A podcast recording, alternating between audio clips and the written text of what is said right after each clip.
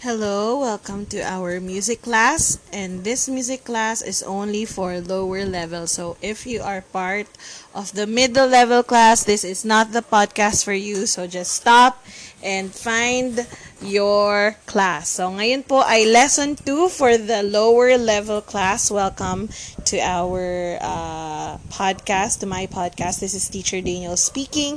And today we are going to continue with our uh, composer, which is Johann Sebastian Bach.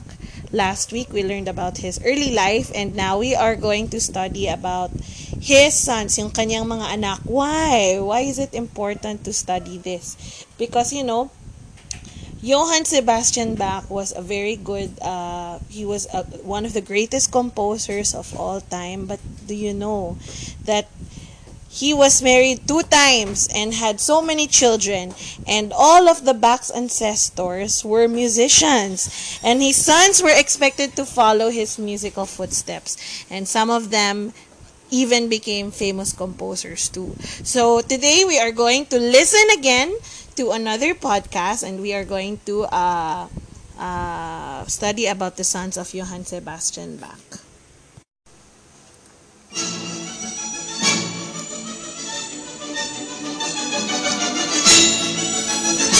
Welcome to Classics for Kids. I'm Naomi Lewin.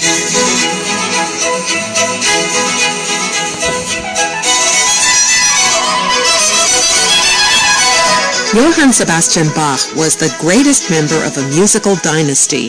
Beginning in 16th century Germany, 300 years worth of Bachs held jobs as town musicians, organists, and choir directors. Johann Sebastian's father was a musician, his grandfather was a musician, and his great-grandfather was a musician. So, makikita natin na ang father ni Johann Sebastian Bach, isang musician, ang lolo niya, isa ring musician, at ang kanyang great-great lolo is also a musician. Yan ang pamilya ni Bach. Kaya, kung Bach ang inyong apelido, malamang may gift kayo sa music. Okay, let's continue. All the male members of the Bach family were trained by their fathers, uncles, and older brothers to carry on the tradition.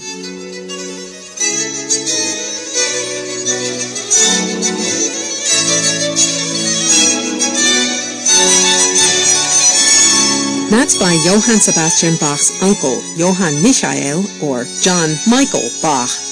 His daughter, Maria Barbara, married Johann Sebastian, who was her second cousin. I guess that made her Maria Barbara Bach Bach.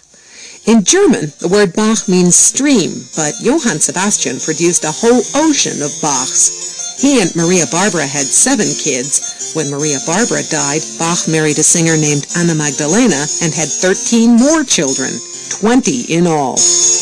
Okay, so imagine niyo, uh, lahat sila mga musicians tapos uh, siguro nung time nila uso na kinakasal sa mga pinsan. So, yung isang anak niya, kinasal sa, pin, sa second cousin niya, ganun. And, uh, si Johann Sebastian Bach, marami siyang naging anak. Yung sa first wife niya, nagkaroon yata siya ng three na mga anak. And then, yung second wife niya, uh, nung namatay yung wife niya, nag-asawa siya ulit, tapos nagkaroon siya ng 13 children. So, imagine mo, 20 children. Imagine if you have 20 children. What a household, no? Imaginein mo kung, kunwari, marami kang kapatid. Ang saya-saya nyo siguro. Tapos, pa nag-aaway-away siguro kayo, mabaliw-baliw ang mga parents ninyo. So, yan. Si Johann Sebastian Bach has 20 children. Let's continue. J.S.,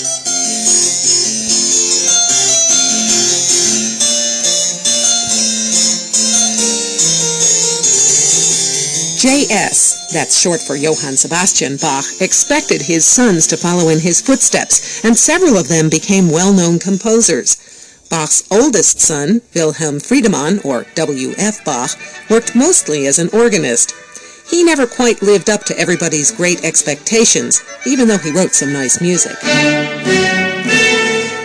Okay, so si Wilhelm Friedman Bach, siya daw ay isang musician pero parang sa lahat ng mga anak ni Johann Sebastian Bach, siya yung parang hindi gaanong magaling. Pero of course, feeling natin magaling pa rin yun. Kasi naman, mga henyo sila. Pero um, itong music na to na napapakinggan nyo actually sa background is composed by him, Sinfonia in D by Wilhelm Friedman Bach. Uh, isa siya sa mga anak nga ni Bach. Okay? Tuloy natin.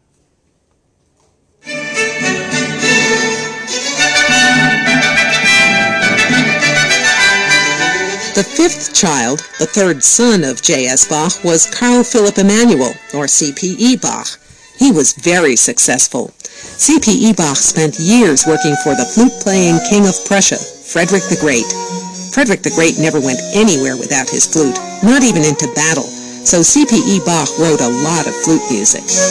So, si C.P.E. Bach, siya yung parang pinakasikat sa lahat ng mga anak ni Bach kasi siya yung talagang um, naging magaling sa music and then nagkaroon siya ng uh, employer in in-employ siya ng isang um, ano to parang duke or isang mataas na tao isang ano to uh, basta it's isang mala- mataas na tao and marami siyang na-compose na mga uh, flute pieces or flute songs.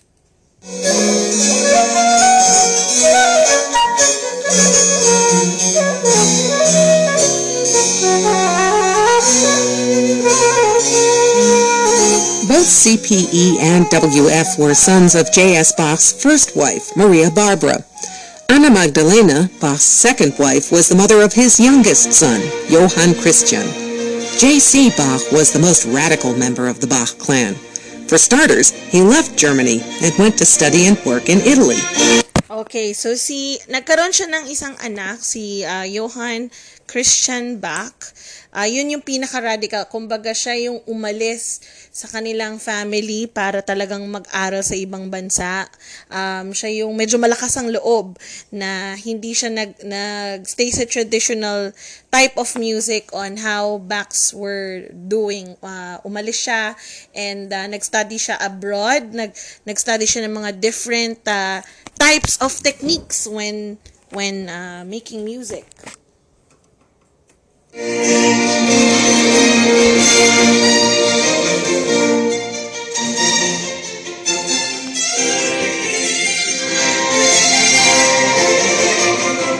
order to get a job at the cathedral in Milan, Italy, this Bach did something no Bach had done before. He changed religion, converting from Lutheran to Catholic. Okay, so ito si Johann Christian Bach, isa sa mga pinaka-notable na nangyari sa kanya. Dahil nga gusto niyang mag-work sa isang uh, cathedral, uh, nag-change siya ng religion from Lutheran kasi ang mga Bachs kasi, mga Lutheran sila. Ang pag sinabing Lutheran ang religion mo, parang uh, isang part ka of Catholicism na kine-question mo yung uh, traditions ng uh, Catholics. Okay? Uh, Catholic pa rin sila pero parang mas contemporary, parang ganun. Pero ito si Jace, J, si John, Johann Christian Bach, ang ginawa niya, nag-change siya ng religion. Galing siya sa isang Lutheran, pumunta talaga siya sa isang Catholic religion. Okay?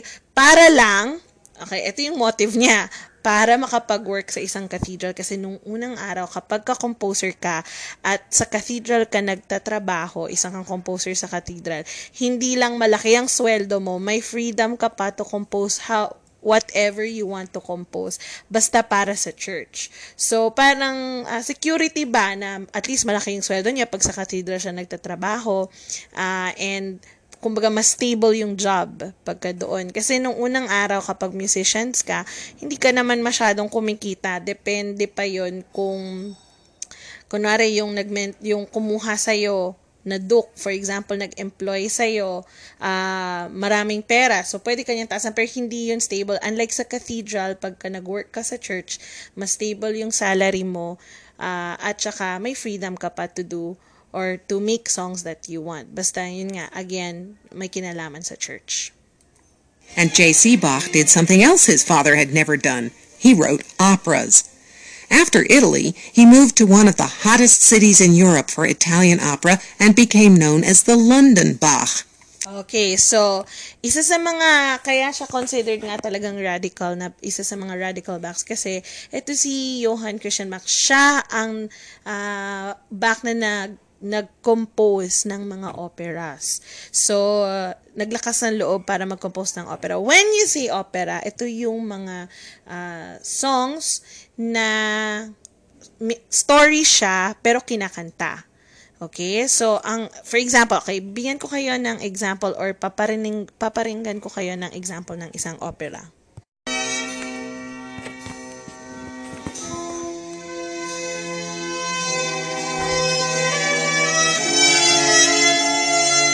Okay, this is a sample of an opera.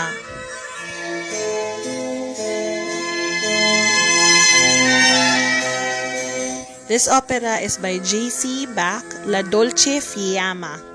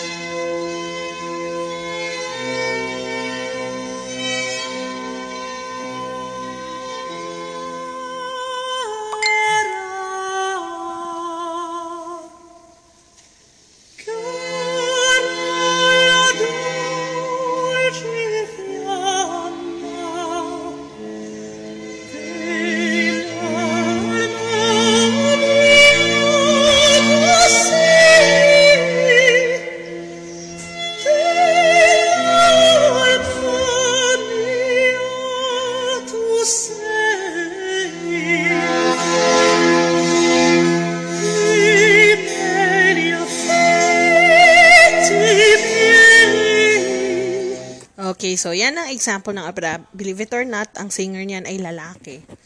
O, ba? That's right. People in London, England were crazy about Italian opera, even or especially if it was written by Germans.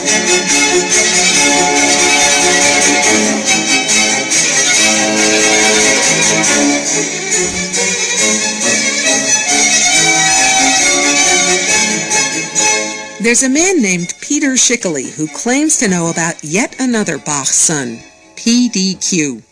According to Peter Schickele, until he discovered PDQ Bach, no one wanted to admit that he existed. Peter Schickele says that's because PDQ Bach stole music from other composers and came up with things so outrageous that they make people laugh. Because it makes people laugh, Peter Schickele keeps right on composing, I mean discovering, music by PDQ Bach. That's from a PDQ Bach piece called Iphigenia in Brooklyn that's written for double reeds. When a composer says music is for double reeds, he means oboes and bassoons, instruments that have double reeds sticking out of the top of them. Okay, so pag sinabing double reed yung instrument, yan yung mga instruments na oboe, clarinet, yan. So, si Peter Schickele, um, siya yung nagsasab sinabi niya na meron daw siyang kilala na isa pang Bach which is PDQ Bach. Into the reeds is what makes the instrument sound. But PDQ Bach wrote for double reeds without oboes and bassoons attached. The words are pretty funny, too. Who knows what it is to be running. Only he who is running, running, running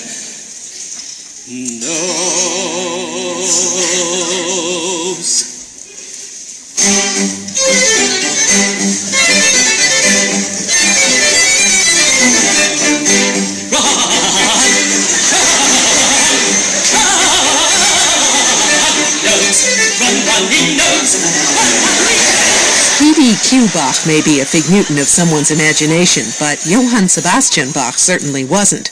At the beginning of this show, you heard a bit of his Brandenburg Concerto Number 2. Next time on Classics for Kids, find out what a concerto is. I'm Naomi Lewin. I write Classics for Kids and produce it with Tim Lanter at WGUC Cincinnati. Okay, so that is the story of the sons of Johann Sebastian Bach. So next week we are going to learn about um, the Brandenburg concertos and what a concerto is. Uh, kasi connected yan kay Bach.